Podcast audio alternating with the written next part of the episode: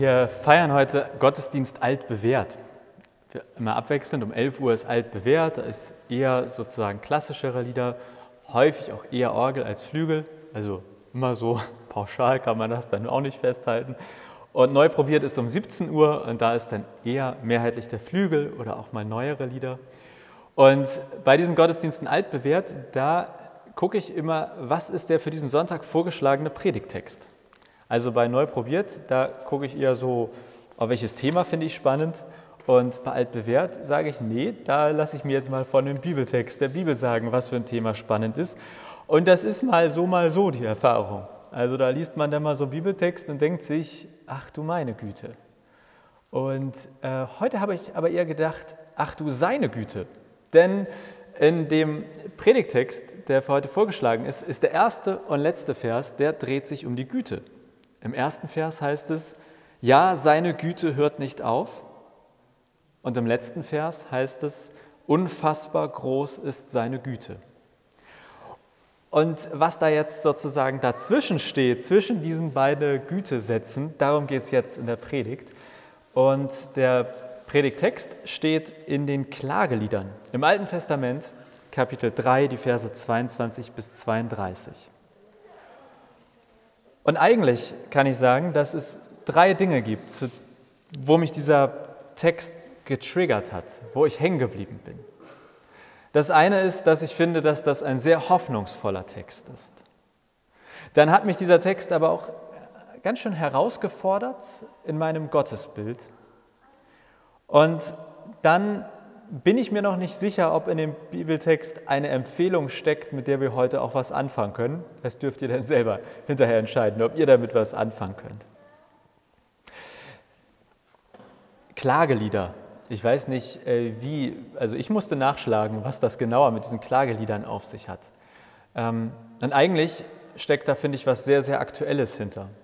Denn die Klagelieder, wir wissen nicht genau, von wem das geschrieben wurde, aber wir wissen ziemlich genau, auf welches Ereignis sich bezieht, was in diesem, in diesem Buch vorkommt.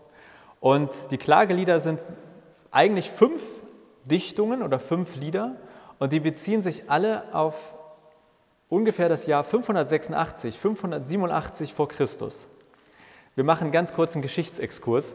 Es gab mal das Königreich Israel und dann wurde das Königreich Israel geteilt. Nicht in Ost und West, sondern in Nord und Süd.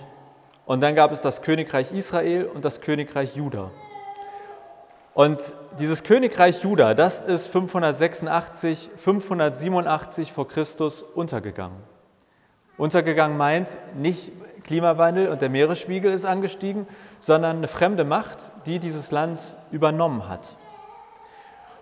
Und man muss mit Vergleichen ja immer vorsichtig sein, aber ich glaube, ganz entfernt können wir das uns so vorstellen wie das, was in Afghanistan die letzten Wochen und Monate passiert ist. Nun ist mir schon klar, dass die Amerikaner auch nicht äh, heimisch dort waren, aber trotzdem dieses Gefühl, da kommt jetzt eine ähm, mehr oder weniger fremde Macht und übernimmt dieses Land. So ähnlich war das auch 586, 587 vor Christus in, im Königreich Juda. Die Menschen mussten fliehen, mussten ihre Heimat verlassen. Also nicht alle, aber viele haben das getan. Viele haben sich unsicher gefühlt. Man wusste nicht, wie wird dieser neue Machthaber sein? Was wird er erlauben? Was nicht? Wird er uns unterdrücken? Wird er uns vertreiben? Es gab auch viele Tote. Es war keine friedliche Übernahme. Also eine wahrscheinlich extrem schwierige und herausfordernde Zeit damals für die Menschen. Und ich habe natürlich überhaupt keine Vorstellung, wie sich das anfühlen muss. Aber mein Anknüpfungspunkt ist ein wenig, vielleicht ist es im entferntesten vergleichbar wie das, was wir jetzt gerade über Afghanistan lesen oder erfahren. Und die Klagelieder sind jetzt Lieder über diese Zeit, vielleicht auch aus dieser Zeit, aber auf jeden Fall sind es Lieder, die an die Menschen gerichtet sind, die dieses Leid erleben. Also angenommen, es gäbe jetzt, gibt es bestimmt in Afghanistan irgendeinen Sänger, der sagt, ich schreibe jetzt ein Lied an euch, an uns, um diese Zeit durchzustehen. Und das ist das Erste, dieser Text ist ein hoffnungsvoller Text. Und zwar in den ersten vier Zeilen. Da singt oder dichtet der Texter, ja, seine, also Gottes Güte hört nicht auf. Sein Erbarmen hat noch lange kein Ende. Jeden Morgen erbarmt er sich von neuem. Gott, deine Treue ist unfassbar groß. Ich musste ehrlicherweise googeln und im Duden nachlesen, was Güte jetzt ganz genau ist. Aber Güte heißt, ich bin bereit und ich bin willig, Gutes zu tun. Also das Erste, was der Texter den Menschen in dieser schwierigen Zeit zuruft oder zusingt, ist, Gottes Bereitschaft, dir Gutes zu tun, hört nicht auf. Gottes Bereitschaft, dir Gutes zu tun, hört nicht auf. Egal wie dunkel das bei euch gerade ist, egal wie schwierig diese Zeiten gerade sind, Gottes Bereitschaft, dir Gutes tun zu wollen, hört nicht auf. Und das Gleiche gilt für das Erbarmen. Was ist Erbarmen? Der Duden sagt so ungefähr jemandem aus Mitleid helfen. Vielleicht etwas positiver. Wenn ich mich erbarme, dann leide ich mit, dann fühle ich mit. Es hat immer etwas mit Mitgefühl zu tun, mit Mitleiden. Das heißt, die zweite Sache, die der Text da den Menschen in dem Königreich Juda zuruft, ist, Gott hört nicht auf mitzuleiden. Er hat Mitgefühl, er leidet mit euch, er ist mit euch in diesem Leid. Also, das Erste, was ich in diesem Text zumindest für mich herauslese, ist ein Gott ist mit dir. Gottes Bereitschaft, dir Gutes zu tun, hört nicht auf. Und ich finde, das passt auch gut zu einer Taufe. Die Zusage an Gesche, aber auch natürlich an uns, Gottes Bereitschaft, dir Gutes zu tun, hört nicht auf. Sie gilt dein Leben lang. Das feiern wir auch in der Taufe, das Ja Gottes, das grundsätzliche und bedingungslose Ja Gottes zu jedem von uns.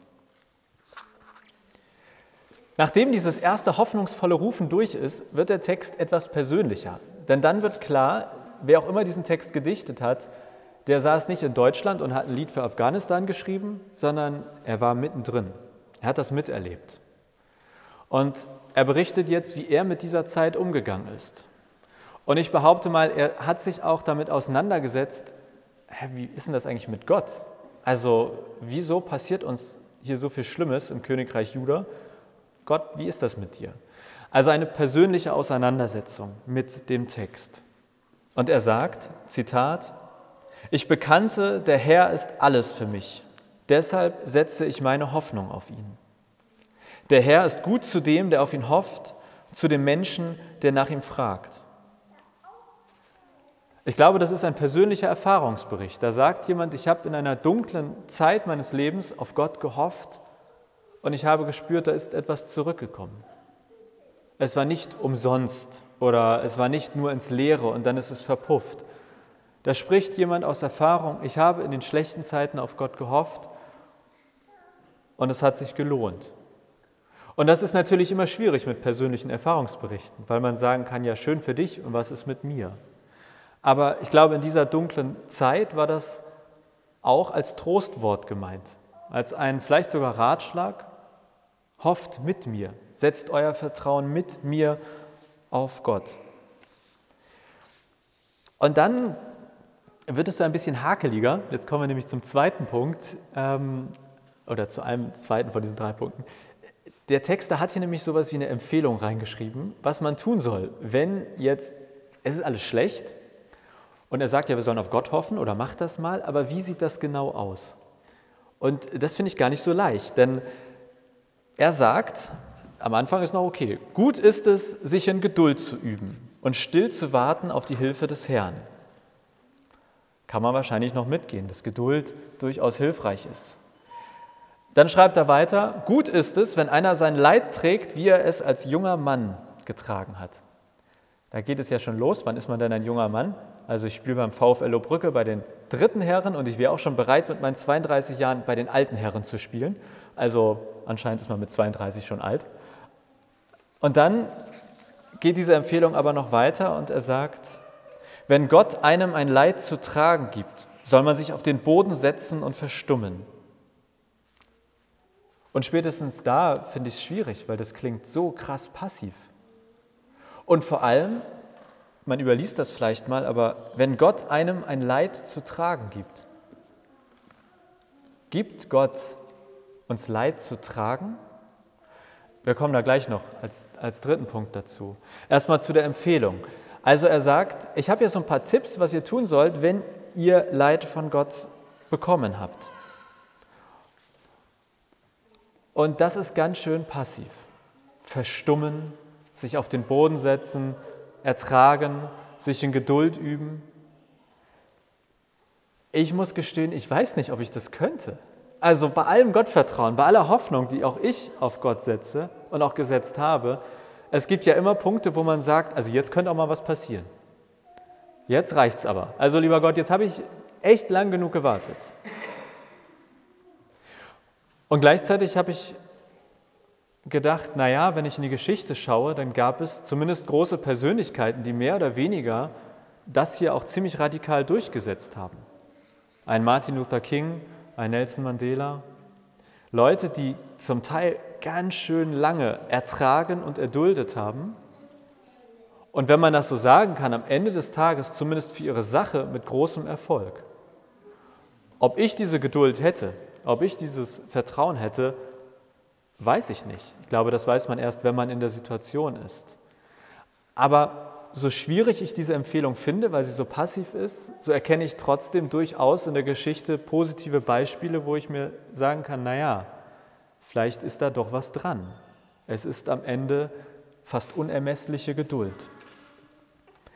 Und dann bleibt das noch mit dem Leid. Also der Dichter oder der Texter hat ja geschrieben, wenn Gott einem ein Leid zu tragen gibt. Und ich weiß nicht, wie es euch geht, aber da habe ich erstmal gedacht, nee, also halt stopp. Leid ist ja schon doof genug. Aber jetzt auch noch Leid, was Gott uns zu tragen gibt?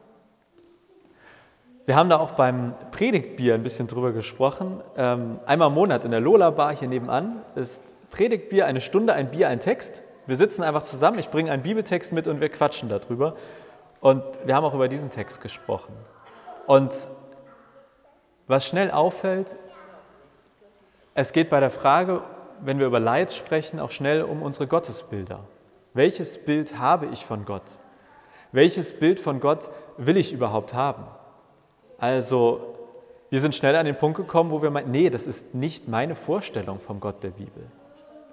Und deswegen finde ich, dass dieser Text auch mindestens uns herausfordert, sich mit dem eigenen Gottesbild zu beschäftigen. Denn im Prinzip gibt es zwei Möglichkeiten, wenn es um Gott und Leid geht. Entweder wir sagen, okay, ich glaube, das Leid kommt nicht von Gott, sondern er lässt es zu oder er kann nichts dagegen tun oder er will nichts dagegen tun. Also ich kann nicht erklären, warum, aber es gibt Leid in der Welt, aber ich bin mir sicher, es kommt nicht von Gott.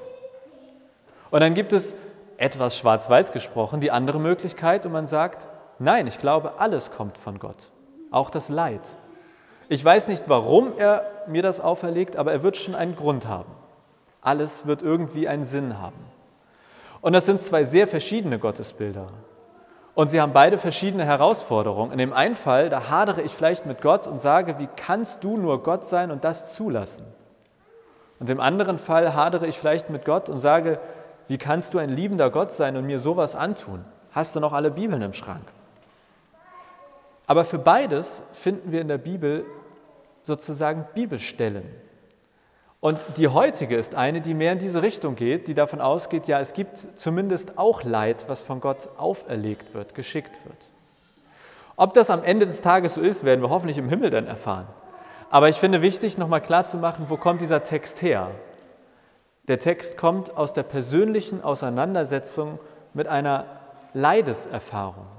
Da erlebt ein Mensch, ein gläubiger Mensch, sehr viel Leid. Und in dieser Situation entscheidet er sich, wie gehe ich damit um? Welches Gottesbild mache ich gerade stark? Und der Texter des Textes, das ist ein schöner Satz, der Texter des Textes, der Texter,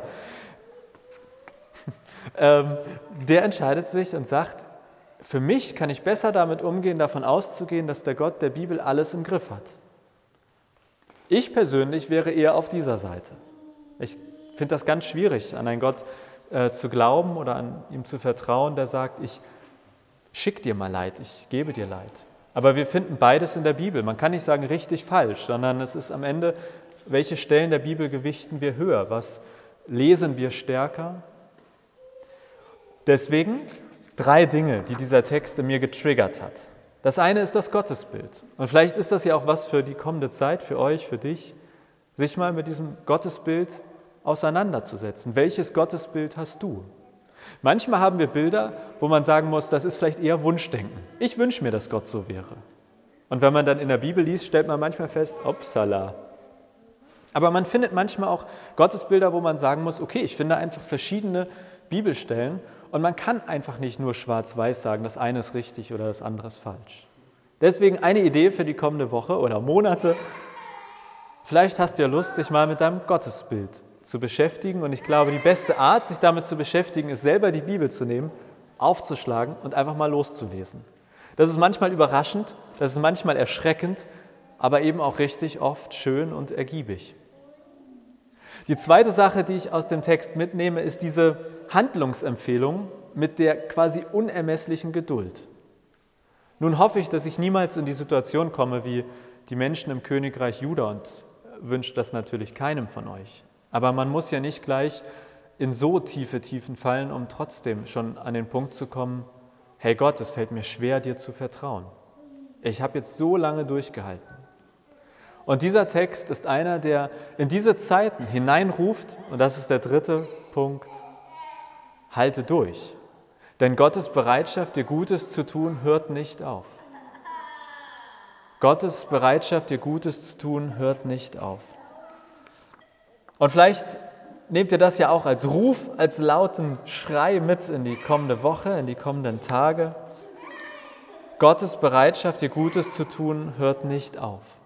Oder in einem Satz als Erinnerung an die Predigt statt, ach du meine Güte, ach du seine Güte. Und seine Güte ist die Bereitschaft, bis ans Ende der Zeit dir Gutes zu tun. Amen.